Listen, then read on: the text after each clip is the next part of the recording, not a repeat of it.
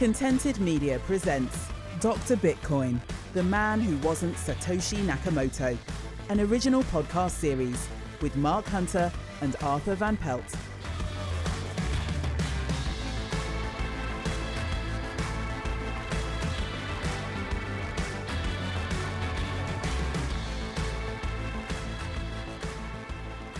Hello and welcome to Dr. Bitcoin, the man who wasn't Satoshi Nakamoto, and an update on the Tulip Trading Limited, or TTL, versus Bitcoin developers lawsuit.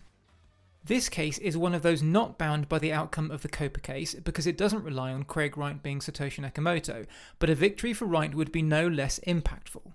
With me, as ever, to go over the latest developments is Arthur Van Pelt.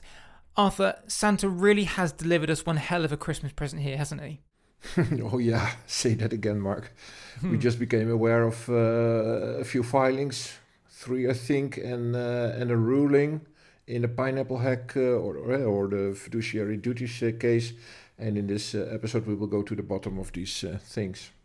Yes, indeed. Now, this case has slipped under the radar a little due to the COPA case grabbing all the headlines. So, can you give us an overview of this case, please? Oh, yeah, sure. It's straightforward about well, that's what Craig Wright uh, at least uh, claims, a theft of uh, 110,000 uh, bitcoins. And the same coins uh, from uh, forks of Bitcoin, like Bitcoin Cash, BSV, and eCash. And it, he was hacked from his home by means of a pineapple device that was used to hack his network.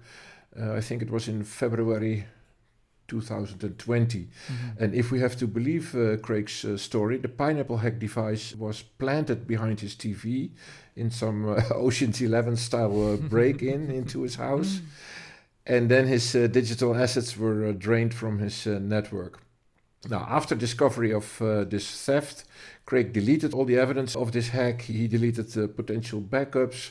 He also claimed uh, that his service providers had no backups due to uh, disruptions uh, of their services. Now, yeah, so to cut a long story uh, short, it ended up that he sued the Bitcoin developers, the BCH developers, the BSV Association, and some developers from eCash.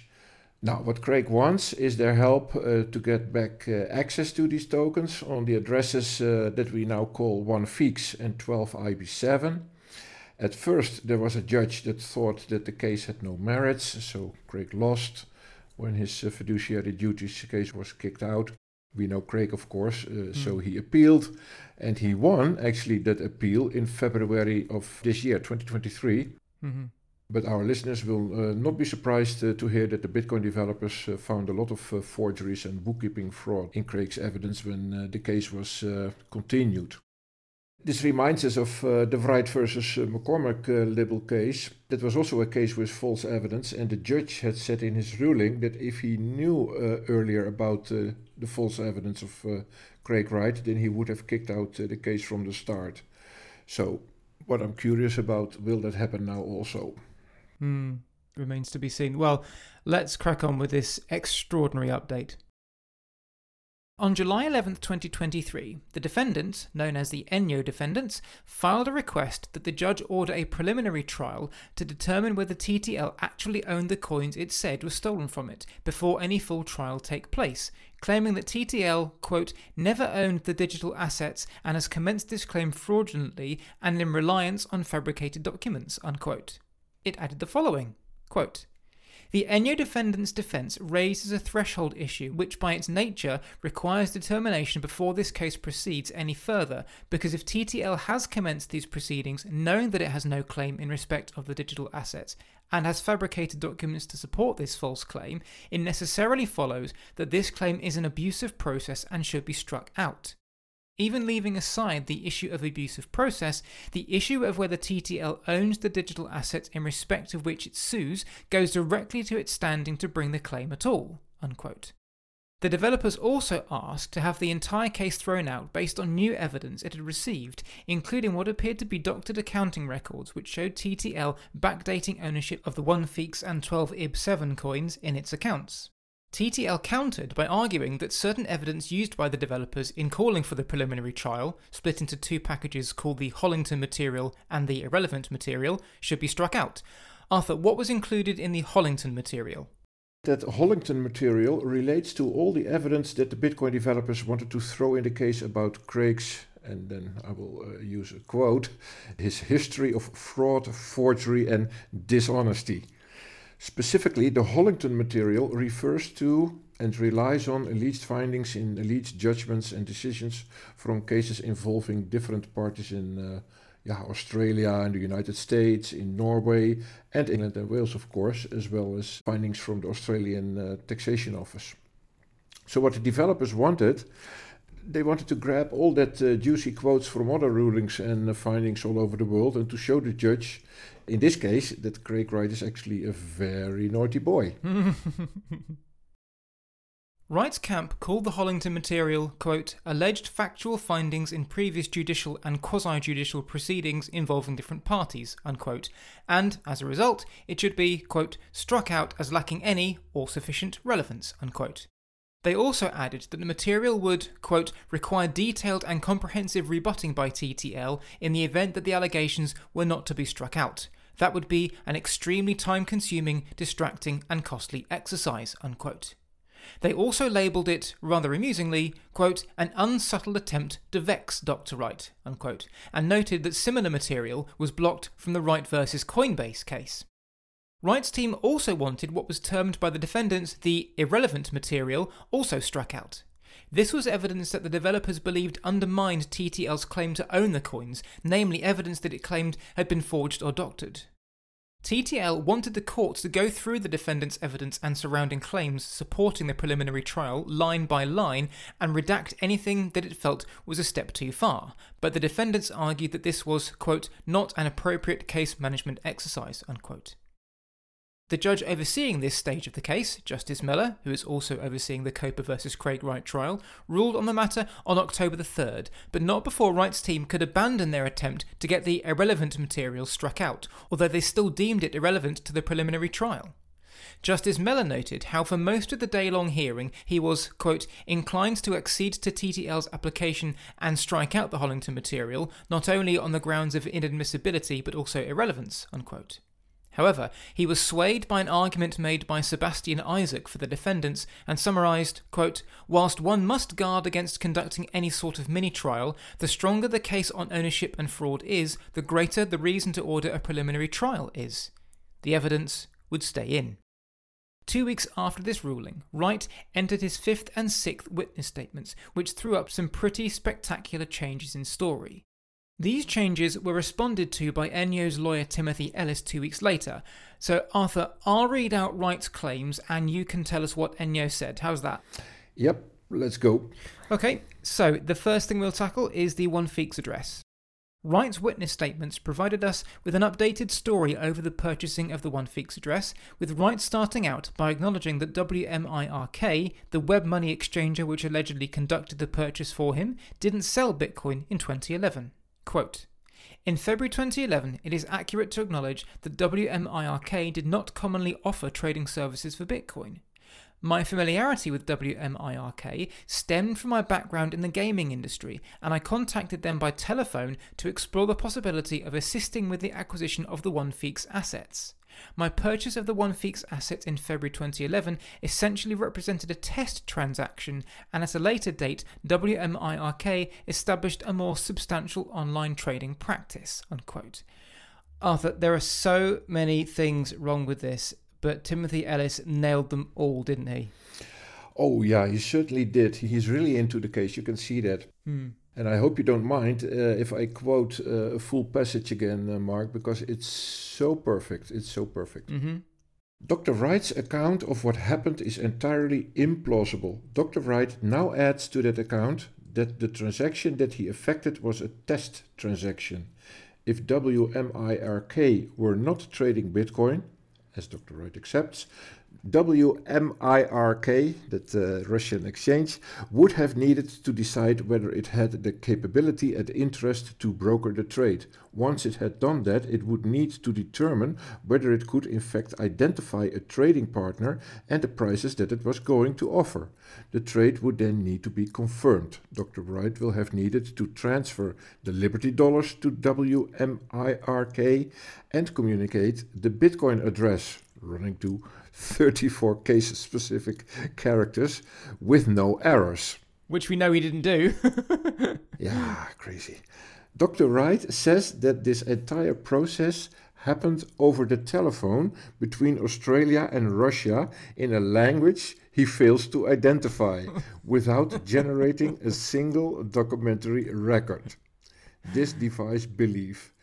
In this regard, it is notable that the Dr. Wright misstates the one Feeks address, which would cause an invalid address error, and over the phone would require rereading the entire address over and over again to figure out what characters were wrong. yeah. yeah. Brilliant. He has done so in other evidence filed in these proceedings, demonstrating the difficulties involved in correctly specifying a case sensitive public key of that length. There you go, Mark. I mean, he's absolutely right. Can you just imagine him reading one by one this this Bitcoin addresses over the phone, then realizing they got it wrong and doing it all over again and checking it? It's just, it's so implausible, so implausible. Yeah, absolutely. I was even imagining that when it is about the one Feeks address, there's also, if I remember well, um, not only the one Feeks address. I think it was an address that he said that was appointed to him by this Russian exchange. So he also they had to give him the private key of that address. letter by letter. That means that they were talking on the phone, and a private key is not 34, it's even way longer Jeez, yeah. and uh, way more difficult to communicate over, over a phone line. So it's, it's probably not only the one fixed address, it's also the private key that they had to exchange over the phone. And I mean, come on. Yeah. Never happened. Let's not forget, too, that Craig Wright claims that this was an OTC deal and that he made a conscious choice to massively overpay for these coins. I mean, $1.68 million as opposed to the market value of $72,000 by claiming there was no market value at the time. I mean, Mt. Gox and Bitcoin market would beg to differ on that front. And that he wanted to pay over the odds to assist with his battle against the ATO, which is just too ludicrous to go into. He also said that he paid 22 times the going rate, quote, in order to generate a healthier Bitcoin market, unquote. But Arthur, can an OTC deal stimulate a market? It's designed to be invisible, isn't it? Well, yeah, sure, of course. It's it's invisible to the to the market of day traders on uh, on exchanges.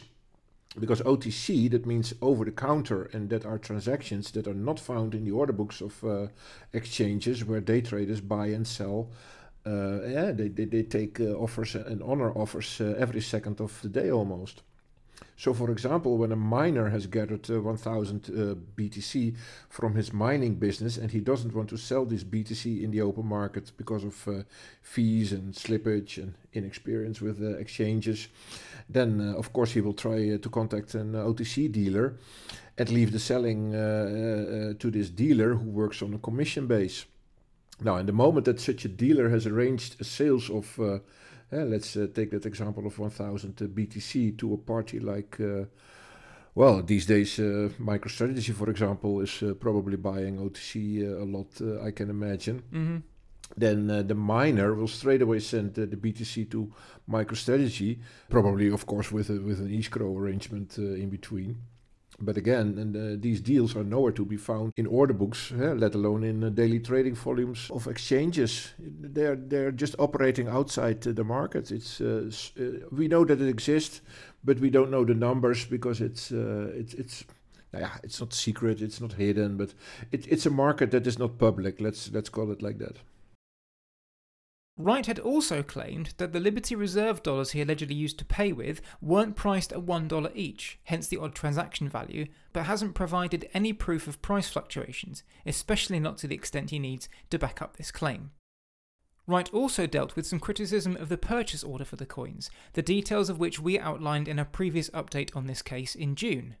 Wright had submitted the purchase order as evidence of purchase, but this was exposed as a forgery by Timothy Ellis in his earlier witness statements, citing multiple issues with the document itself and its provenance. In his October 2023 witness statements, Wright disowned the purchase order and laid all the blame for the inaccuracies at the door of his ex wife, Lynn Wright, who he says knocked it up after the deal was done on the phone, despite the pair being in the middle of an acrimonious divorce at the time. In his witness statement, Wright clarified that Lynn kept the purchase order as part of their divorce due to its association with a company with which she was left saddled after the divorce, with Wright only getting access to it again in December 2012.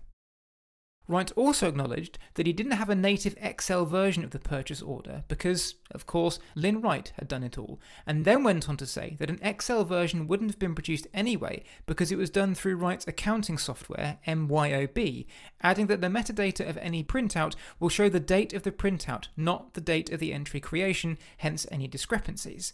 So, Arthur, that's all cleared up then? no. No, this is not cleared up at all, uh, Mark. let's let's go back to uh, to this Ellis uh, document again. Yeah, that's uh, Ellis' uh, sixth witness statement, where it says none of these explanations make any sense at all. and then he gives uh, three very important reasons why Craig his claims are nonsense.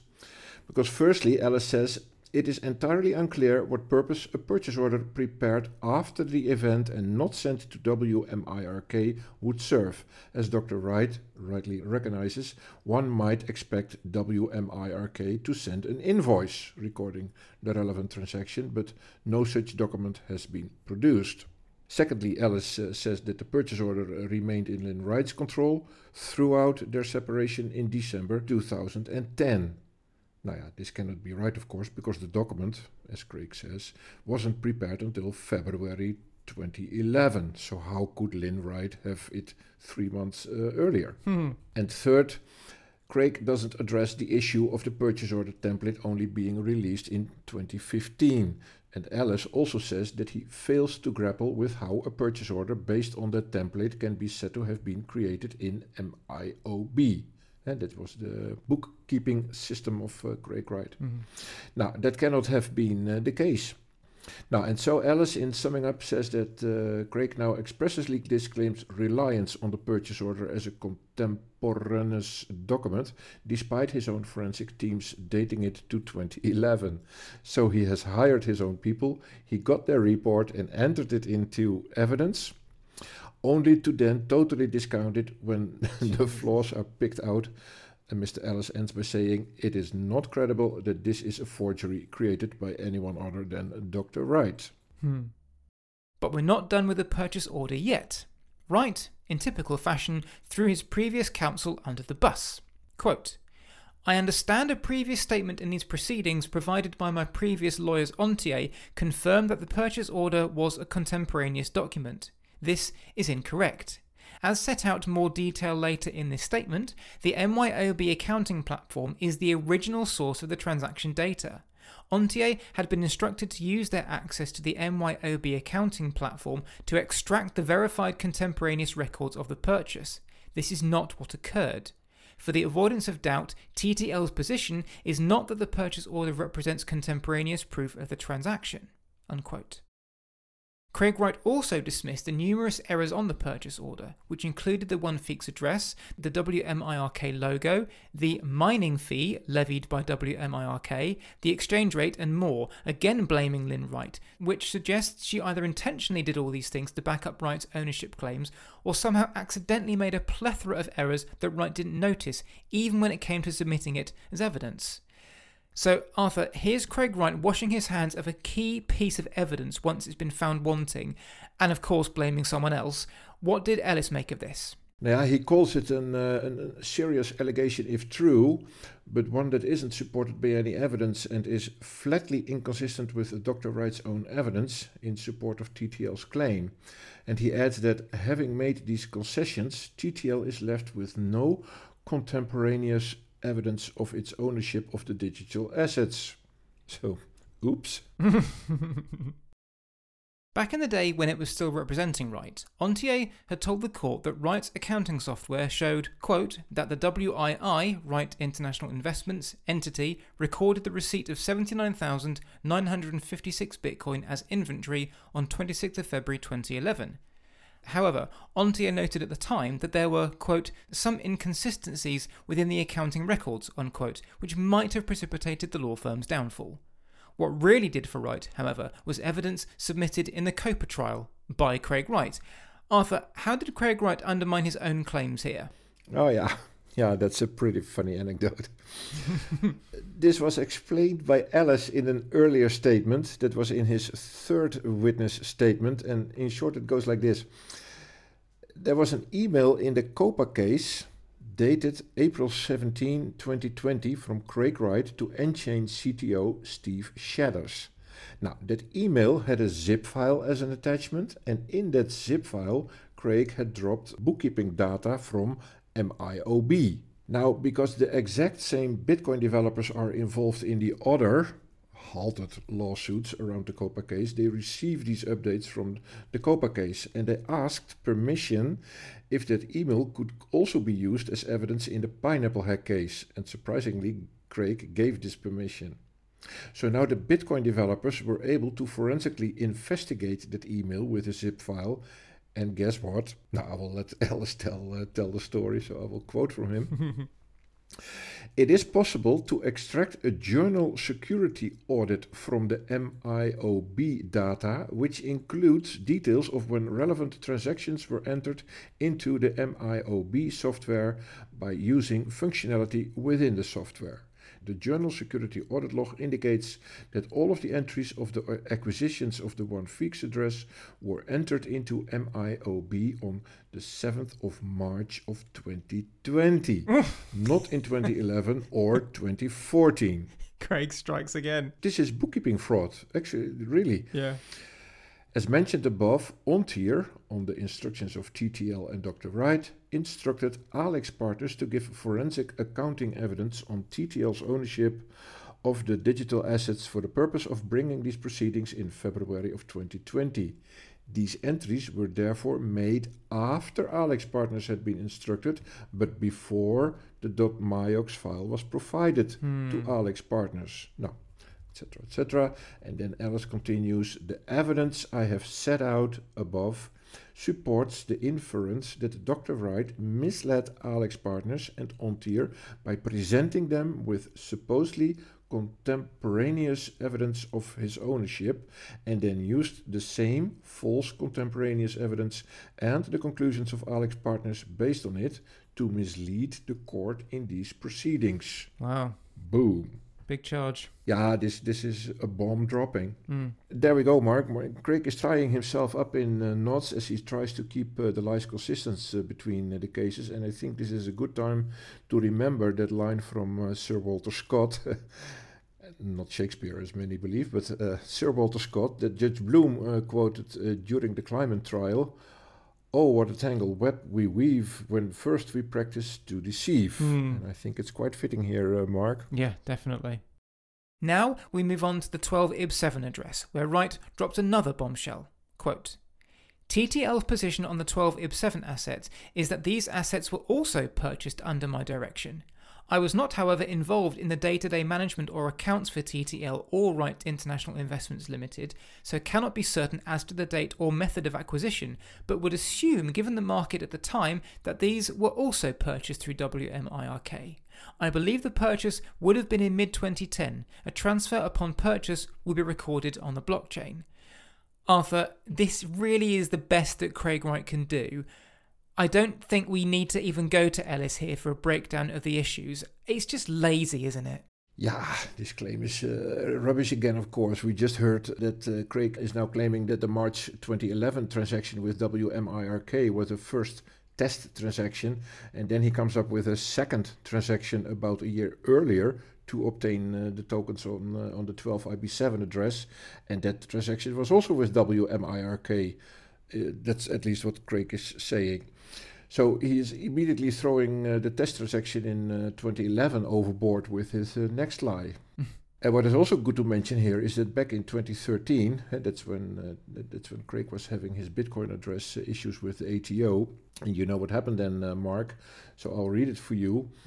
On 10 of October 2013, Dr. Wright emailed the ATO suggesting that the 12 IB7 and the 1 Feeks addresses were now under his control as a matter of fate and other circumstances. Fate. yep. yeah, so he did not tell the ATO that he got these addresses or any Bitcoin addresses at all from WMIRK. No. So it's it's the it's the number umpteen uh, example of uh, Craig uh, changing his mind at uh, the last minute, and yeah, that's why we have these accusations of uh, unsatisfactory or fraudulent uh, evidence. Mm. Wright's only contemporaneous evidence for his 12 IB 7 purchase has been his MYOB records, but following Ellis's letter to Wright's newly installed law firm, Travers Smith, in September, Wright disowned the MYOB data too. Quote, the MYOB records referred to were generated for the purpose of separate legal proceedings in Florida. The indicative records were generated by my previous solicitors Ontier LLP and without the involvement of TTL or me. It is therefore not TTL's case that the MYOB records represent contemporaneous evidence of the transaction. Unquote. Ellis also pointed out that Wright's new lawyers presented an invoice in relation to the 12 IB7 address dated 5th December 2013, which apparently record the transfer of that Bitcoin address from De Morgan, one of Craig Wright's companies, to another, Denarius, for 42 million Australian dollars. However, as Ellis notes, quote, this is fatly inconsistent with the Bitcoin in that address being owned by Tulip Trading Limited, unquote. So, Arthur, to summarise here, in the entirety of this court case, which is worth billions of pounds, let's not forget, Craig Wright relied on just two pieces of contemporaneous evidence, and he has now disowned both of them. What does that say to you about his case that we didn't know already? Yeah, yeah the, the finding that these both these uh, pieces of evidence are forgeries will no doubt have consequences, because now there's no evidence uh, left. And to be fair, I had somewhat expected that the judge would uh, throw the case out by now already and uh, forwarded to the next judge for a criminal fraud intent determination. But uh, yeah, it looks like we'll, that we'll get there, I'm pretty sure. Ontier wasn't the only law firm that Wright threw under the bus in his witness statement, blaming his Norwegian law firm for cock-ups in the Hodlonaut case. Quote, as in the Kleiman claim, there were numerous instances where documents were presented as if they had come directly from me. When these documents were raised as part of the proceedings in Norway, I issued clear instructions to my Norwegian legal team to challenge the narrative around these documents and to make my position clear on their source. However, to my disappointment, my legal representatives in Norway refused to act in accordance with my instructions. This left me deeply dissatisfied with the conduct of the trial and the actions of individuals involved. My Norwegian legal counsel chose to disregard my instructions and pursued a legal strategy that diverged significantly from what I had desired and expected.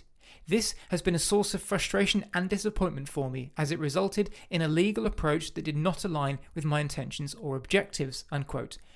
Arthur, I'm confused. I thought it was the inexperienced judge's fault he lost.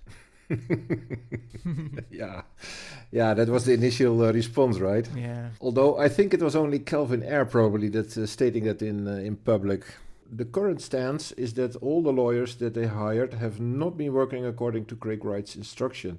And Ellis, his uh, sixth witness uh, statement, uh, had a beautiful piece of poetry about that. It's called Criticism of Norwegian and English Lawyers. And it goes like this, Mark. At paragraphs 61 and 62, Dr. Wright casts blame on his Norwegian and English lawyers for the findings of fraud and dishonesty made against him in the Granath versus Wright proceedings in Norway and Wright versus McCormack proceedings in England whilst stating that his legal counsel acted incompetently and contrary to his instructions, he has declined to disclose any evidence that would support that contention. In the Norwegian proceedings, Dr. Wright has not sought to overturn the outcome based on ineffective assistance of counsel, and this is telling. So you're telling me that Craig Wright blamed somebody else for something but didn't have any proof to back it up? I am shocked. That that is shocking. Absolutely. Wright also in this filing blamed Ontier for losing him the Peter McCormack case, claiming that they, quote, adamantly refused to bring forth witnesses who could corroborate, unquote, his claims to have met a key witness who said that she never heard of him. So, to recap then, we have Ontier blamed for messing up the only two pieces of contemporaneous evidence in this case. We have Ontier also blamed for losing Wright the McCormack case. We have his Norwegian team blamed for his loss against Hodlonaut. He really does have bad luck with attorneys, doesn't he? Um, yeah, if we have to believe his uh, stories, uh, yes, certainly. But of course, we don't believe his stories because we have been following all these cases and we have seen how his uh, counsels have been acting. And because we know all these counsels have to navigate uh, a lot of conflicting information, I'm trying to be friendly here, Mark, then it's quite something to keep uh, on representing uh, Craig Wright in court. I mean, imagine being constantly challenged on your ethical code of conduct and then defend someone who you are uh, certain of that he is constantly lying and providing you with false evidence. I mean, have you ever seen a case where a forensic expert is endorsing physical evidence from the get go because of the reputation of a client, and then this client's evidence is still being destroyed as a forgery, and then basically the client blames the lawyer for it? Hmm. Because that is what we see happening uh, out here, Mark. Mm-hmm. We don't see Craig having bad luck with his counsels. We see Craig making lame excuses that make no sense. It's also worth noting a few extra claims that Wright has made during these proceedings and how the developers are tackling them. The first concerns a paper version of the One Feex wallet, which was entered into evidence in the Kleiman case. Now, Craig Wright claims that the paper wallet was not advanced as evidence by him, but was instead, rather oddly, supplied by Ira Kleiman, with Wright never intending to rely on it as evidence. Arthur, how did Ira Kleiman get hold of a One Feex paper wallet? Craig says something and that explains it. As a document within the control of the claimant company W&K Info Defense LLC, it was presumed to be in my control given my role as director of that company. I had no control over any claim to the document's legitimacy and in fact attempted to inform the court in my testimony that the relevant paper wallet was not provided by me but by Ira Kleiman for W&K Info Defense LLC and I had not sought to rely on it. It is crucial to clarify that many of the documents in question had been provided by third parties and were subsequently utilized by Ira Kleiman in a manner that portrayed me in a negative light. Now, yeah, so what we see happening here is that Craig is not providing any explanation uh, who were these third parties who have been handing this presumably forged evidence to Ira Kleiman or presumably uh, genuine uh, evidence that Ira Kleiman has been turned into forgeries. We don't know who used it in the in, in the Kleiman case. It makes you wonder if it is even true, because as far as I know, all evidence used in the Kleiman case was sourced from Craig Wright, either the correspondence from the 2014 to 2017 era before the lawsuit started, or evidence that was uh, requested from uh, Craig uh, during the lawsuit. Now, I figured the easiest way to get an answer to this was to ask Ira Kleiman himself, so I did that, and this was his response over Craig Wright's claim. Quote, that's an easy one to disprove. The COPA attorneys could easily request a record of who produced that discovery material, which would show that I certainly didn't. Unquote. So that's that one taken care of. There's also some discussion in the witness statement over the creation of Tulip Trading Limited. Now, in his witness statement, Wright claimed again that the emails between himself and Abacus discussing the purchase of Tulip Trading Limited in 2014 were, quote, disclosed by third party W&K Info Defense LLC on the basis that I was a former CEO, unquote, before adding, quote, I did not disclose and did not rely on the purportedly false documents, and so any questions of authenticity are not correctly directed to me. The purported documents originated through a third party computer that was associated with a former staff member at Hotwire PEPL that was imaged due to the disclosure requirements in the United States. Unquote. Wright then added something else that we've come to hear a fair bit since 2018.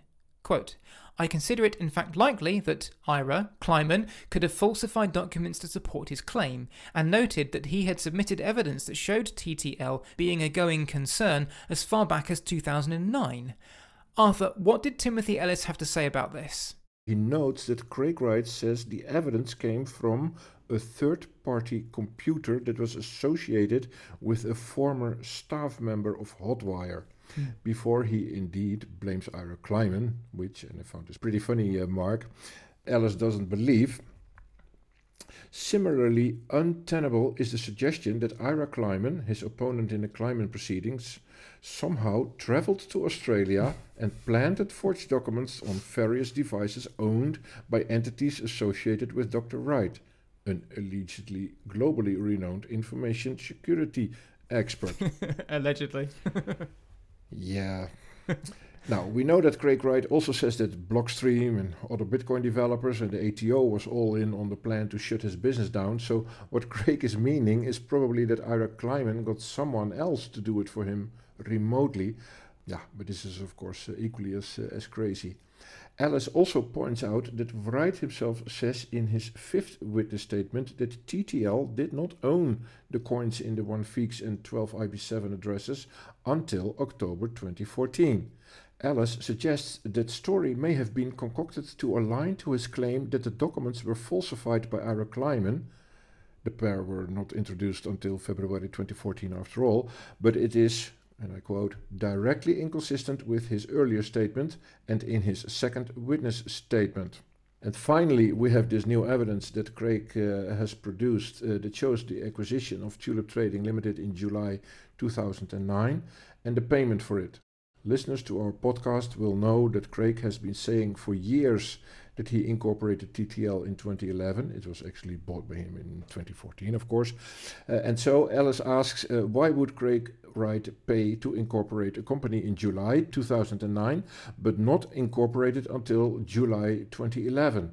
Mm, that's a good question. He also has this to say about the evidence itself, which we haven't yet seen. And I quote The evidence should in the Enyo defendant's view, be treated with extreme levels of caution. I understand that these documents were not disclosed in the Kleiman proceedings or the COPA proceedings. It is very likely that they would have been disclosed if they were genuine, contemporaneous documents. Now, as for what this evidence uh, is, we can only speculate, but I imagine it will be a forged bank statement and a forged invoice, uh, something like that. No, so hopefully uh, one day we will see that stuff. We need at this point to cast our minds back to May 2020, five months after the bonded courier had arrived, bringing with him access to the Tulip Trust Bitcoin. Or not. What he did bring was revealed that May when Craig Wright supplied a list of around 16,000 Bitcoin addresses to the court in the Kleiman vs. Wright trial, which was accompanied by the following statement. Quote, the receipt of these documents and my inspection of them allowed me to recognize the authenticity of other documents, including the list of Bitcoin public addresses. Unquote.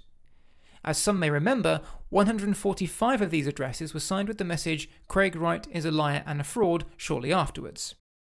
Ellis referenced this in his first witness statement, which was addressed by Wright in his witness statement thus quote, It is incorrect to suggest that this is a list produced by me for the purposes of those proceedings.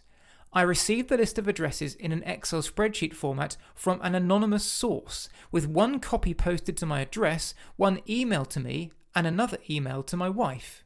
One email was purported to be from Dave Kleiman, but this was impossible as he had passed away. The second email purported to be from Denis Mayaka, but upon checking with Mr. Mayaka, he confirmed he was not the sender. Unquote. Arthur, this is the first time we've seen Craig Wright row back on the bonded courier story, we were told initially that it was Denis Mayaka, but at some point in the intervening years, this story has been ditched in favour of an even more extraordinary one. The bonded courier was in fact a totally anonymous person who just sent Craig Wright and his wife multiple copies of the Bitcoin addresses owned by TTL, and he just added them into evidence. What was Ellis's reaction to this? yeah, this is not the first time that we hear this lame excuse. Hmm. An- anonymous people uh, just send or give him random stuff, and without thinking twice, Craig is uh, throwing it into a court case. it's yeah. mad. It's mad. Yeah. and then it turns out to be a forgery. Oh, surprise! yeah, shock horror. Yeah. nou ja, so uh, I'm sure that Justice Mellor is not going to buy this uh, lame excuse of uh, Craig Wright, of course. But no, I hope not. Ja, anyway, this is what uh, Ellis had to say. I will quote again. This account is materially misleading. Dr. Wright was ordered to produce this list. Dr. Wright then swore a statement to the effect that he recognized the authenticity of the other documents, including the list of Bitcoin public addresses. It is notable that despite Dr. Wright's statement that he and he quotes uh, Craig Wright here, does not hold any Bitcoin personally, and that all assets discussed were associated with corporate entities I ran. I must emphasize that these corporate assets and uh, uh, that these are corporate assets and not mine personally. I will further note that none of these assets has have ever been mine. Now, now we go back to uh, Ellis again. This is itself directly contradicted by Dr. Wright's own testimony in the Kleiman proceedings, where he says the original list, speaking about the list of uh, the Bitcoin holdings, that I have of only the first 15 addresses is the basically what I mined as me. Blocks 1 to 15 are the addresses that Craig Wright mined as Craig Wright. He just can't keep a story straight, can he? Nay, never. So now we've dealt with the coins and how Craig Wright has disowned the only evidence backing up his claim to have ever owned them, let's move on to the hack itself. Wright said that his actions after the hack were, quote, entirely different, unquote, from the version Ellis put forward, despite Ellis leaning heavily on Wright's own quotes, laying out the setup that was supposedly used to protect the private keys. Wright said that his data, quote, was protected by two layers of firewalls of the strength typically employed by large corporations, unquote, but then added that, as we know, the keys were backed up on Microsoft OneDrive and Google Cloud servers. Arthur, we're perpetually told that Craig Wright is an IT security genius, and yet part of his story is that he backed up the private keys to these wallets on OneDrive and Google Cloud. I hope he's not going to go looking for jobs in the IT security sector after this because he's just dug his own grave here, hasn't he?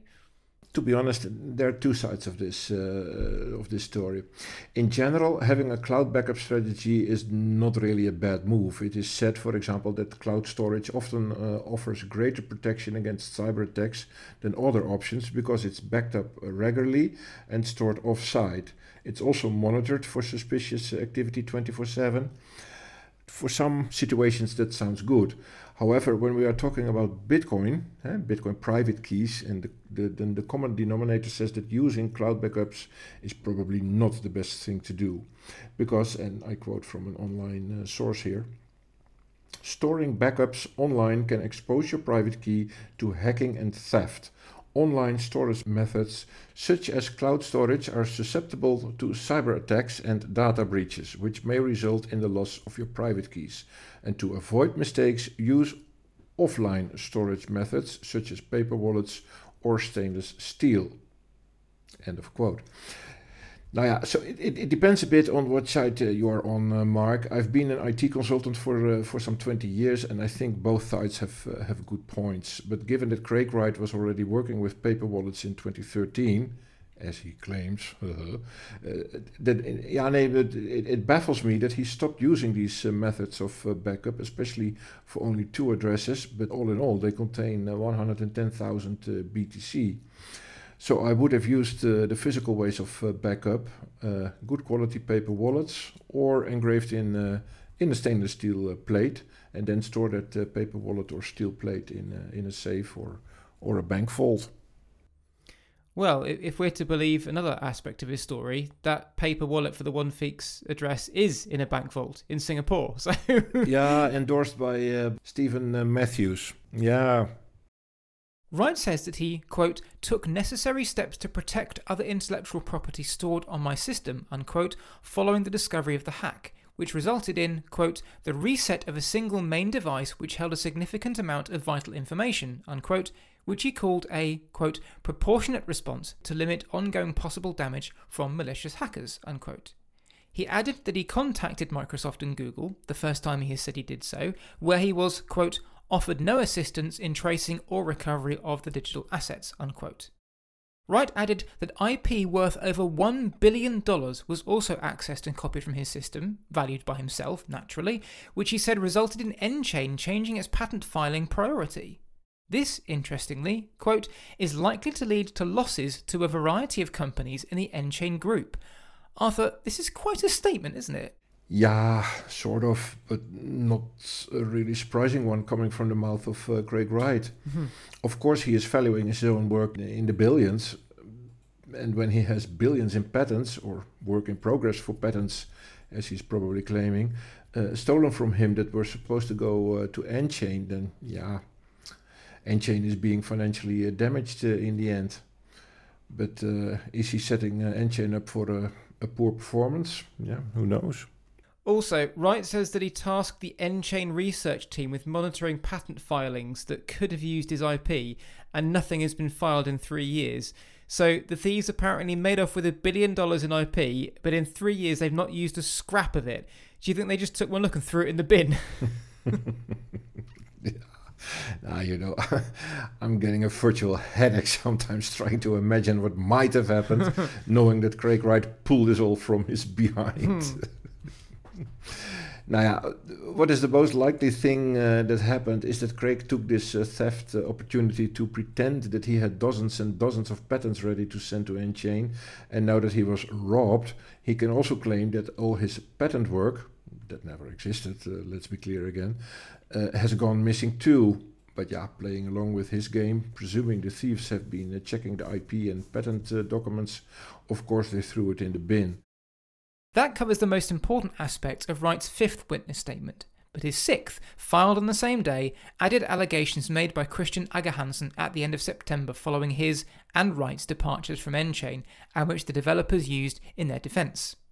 Wright claimed that, in their totality, Ager-Hanssen's tweets, quote, lack relevance and or evidence, unquote, to support the claim for a preliminary trial, and that, quote, in some instances, Mr. Ager-Hanssen clearly refers to privileged information and documents, unquote. Wright adds multiple times that he is not a member of the nChain board and is only an external consultant and so can't comment on certain allegations, although he does state that he has, quote, seen a copy of the whistleblower report and can confirm there is no accurate information of any value within it, unquote. Arthur, how normal is it that an external consultant sees a highly confidential whistleblowing report about a client and then references it in a lawsuit? Yeah, good one. yeah, of course, we know that Craig isn't your usual external uh, contractor. We are talking about um, September this year. He was uh, not yet an external consultant, he was still the chief uh, scientist at nChain. And his uh, status, uh, the presumed uh, inventor of Bitcoin, at that moment, that report, eh, the Fairway brief, when it came out, it makes a lot of sense that he saw it too.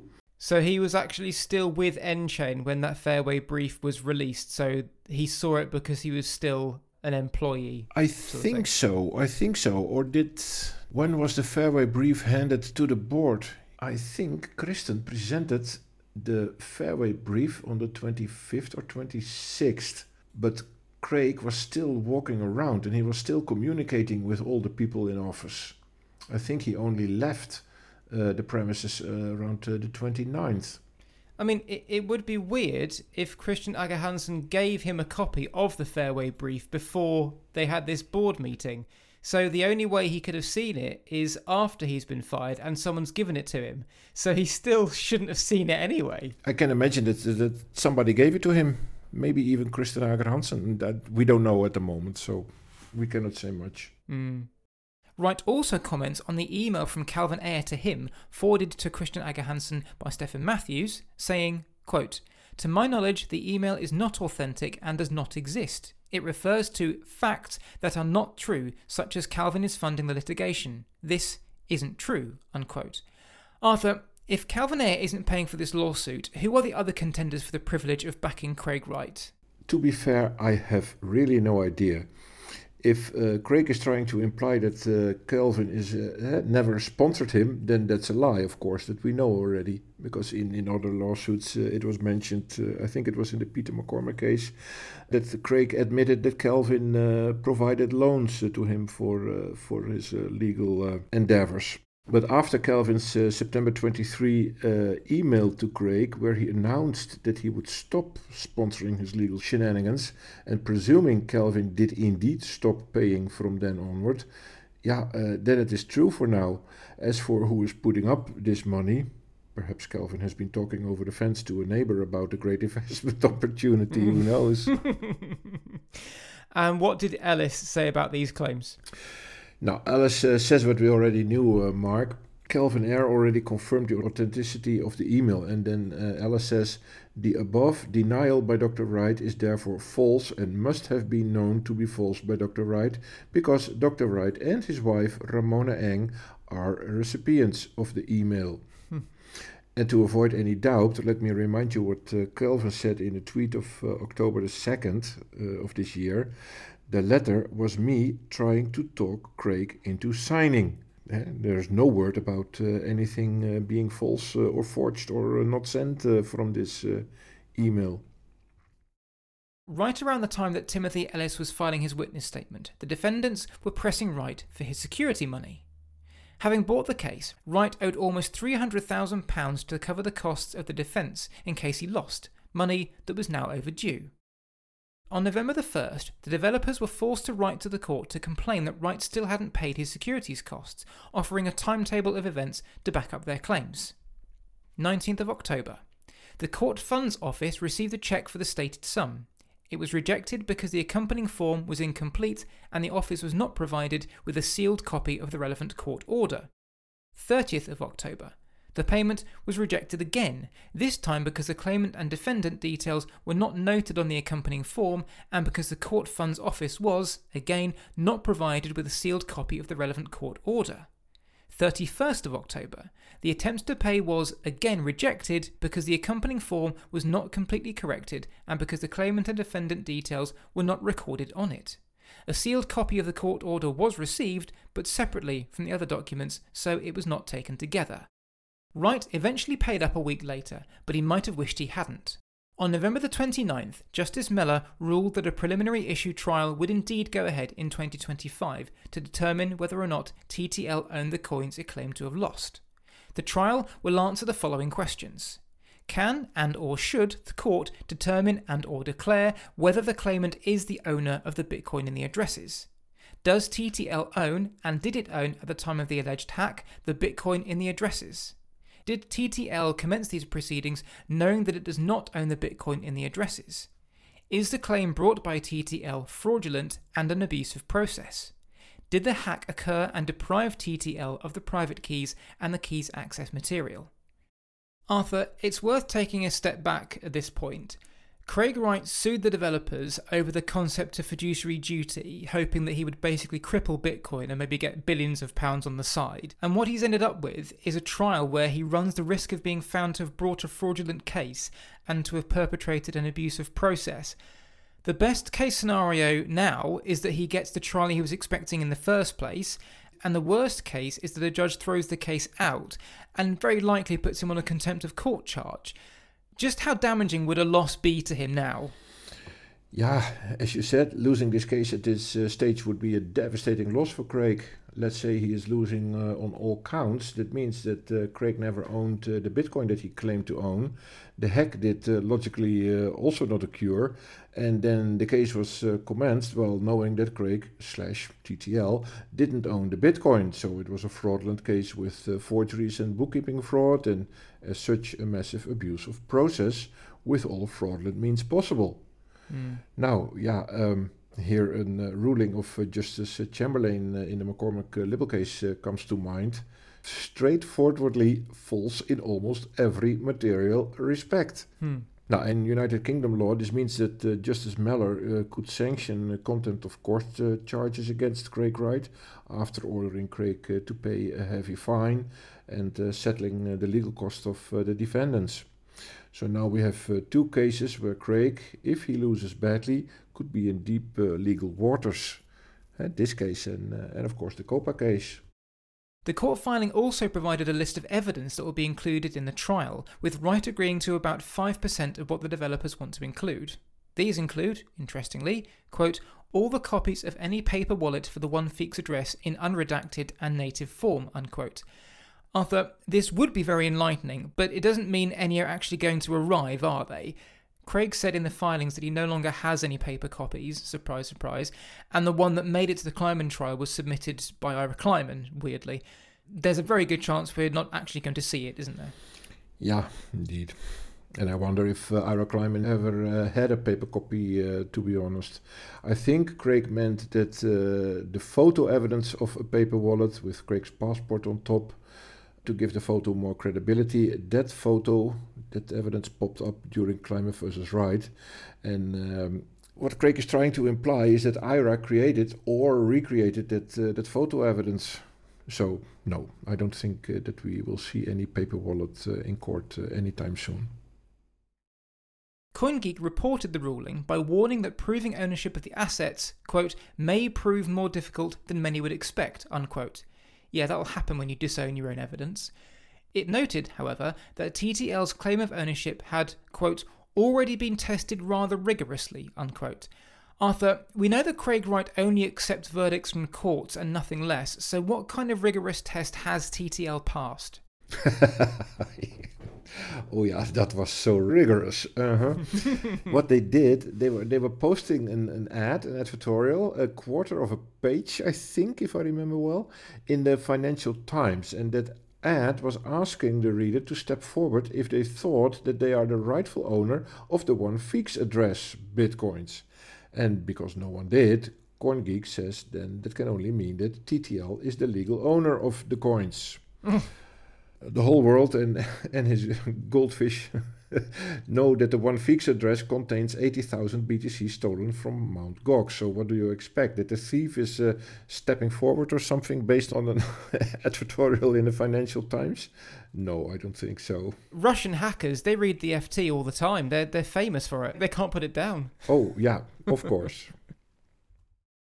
the BSV faithful lapped up the news of the preliminary trial. One respondent on Twitter called it a, quote, masterful chess move, unquote. Jesus. While one of the four people in the BSV subreddit opined, quote, and to think the opposition was ignorantly celebrating this ruling as a loss for Craig. This ruling is obviously procedural and provides TTL with the opportunity of proving that they are the rightful owners of the coins in order for the case to proceed, unquote. No, it wasn't obviously procedural. The developers asked for it, Craig Wright fought it, and lost. If Craig Wright had wanted the chance to prove ownership of the coins, he would have asked for it, and he certainly wouldn't have fought it. If there was any doubt that Wright had lost the motion, TTL was ordered to pay £266,000 in costs to the defendants, as well as further security costs of £271,000 by April 2024 for the interim phases of the preliminary trial. Arthur, these payments don't include security for the preliminary trial itself, which is slated to be 15 days in length. This case was supposed to net him billions of pounds, but he's going to rack up over a million pounds in costs, and he might not even make it to the actual trial. Do you think he'll run out of money before this gets any further? Yeah, well, that depends on uh, who is now uh, sponsoring him. And we don't know any better as that uh, Kelvin Ayre is not paying the bills anymore and then somewhere Kelvin said that Craig is still financially safe or something like that. So he made it appear that uh, someone else took over the sponsorship from uh, from him. So yeah, to be honest, I'm I'm not sure what to think about all this because Calvin is a bit hard to catch uh, these days, especially about this uh, subject. He says one thing to Craig, but in public he says almost uh, the opposite. So I see it as a possibility that Calvin is still uh, throwing his money at uh, Craig Wright. Yeah, I think that's more likely than than he's found someone else to do it at this late stage. Yeah, yeah. Another bonus of having the preliminary trial is that it strips away the chance for Craig Wright to have his soapbox from which he can bang on about how BSV is the real Bitcoin and all that guff. This is going to be purely about whether TTL can prove if it owned those coins or not. And all his arguments about Bitcoin, even about fiduciary duties, which is the heart of all this really, won't come anywhere near it.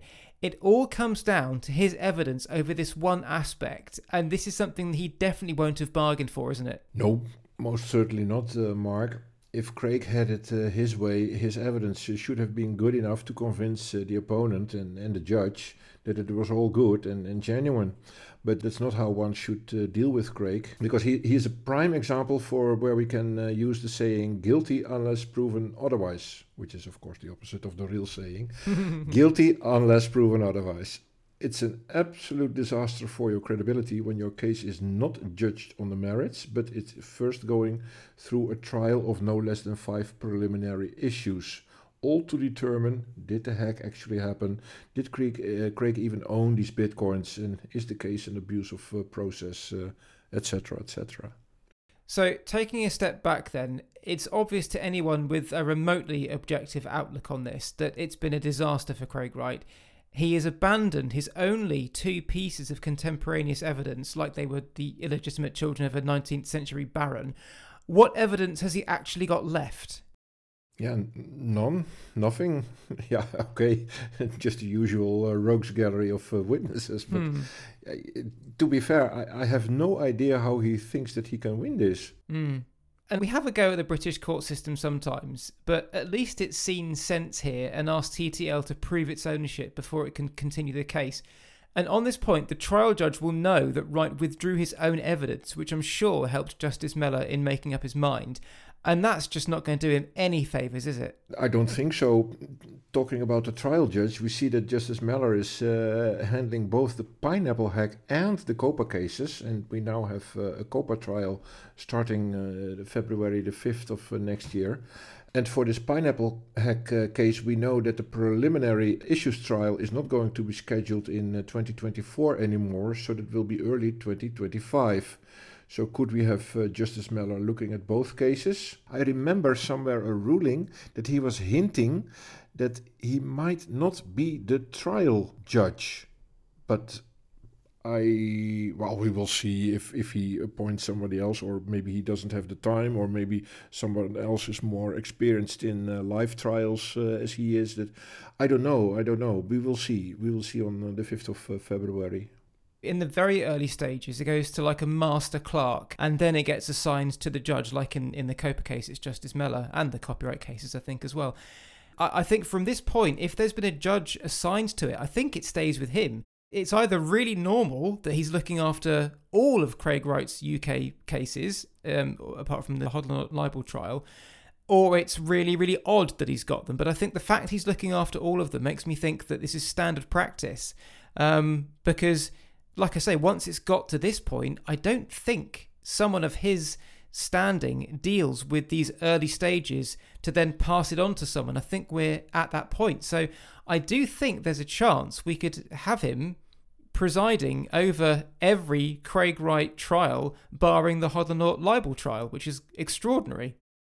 Well, that's it for this update. We'll be back in 2024 if there are any major developments, which there are almost bound to be, and all being well, we'll also be back in 2025 for a verdict. Arthur, it's been a pleasure as always. Yeah, same here, Mark. And uh, I'll see you for the next one. Yes, sir. Thank you for listening to this episode of Dr. Bitcoin, the man who wasn't Satoshi Nakamoto. Don't forget to subscribe to the show on your podcast platform of choice to get these episodes the moment they drop.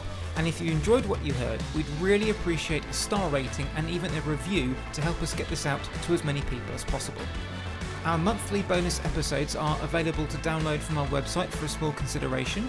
And if you'd like to access all these bonus episodes, plus these monthly updates a few days early and other goodies, you can do so by becoming a Dr. Bitcoin supporter. See the details in the show notes for information on how to do this, or head to our website, drbitcoinpod.com. That's drbitcoinpod.com. You can also follow us on Twitter at drbitcoinpod, and you can email us at drbitcoinpod at gmail.com. That's drbitcoinpod at gmail.com. Thanks very much for listening, and we'll speak to you again soon. You've been listening to Dr. Bitcoin, the man who wasn't Satoshi Nakamoto. Written by Mark Hunter, with additional material by Arthur Van Pelt. Editing and production by Mark Hunter. This has been a Contented Media production.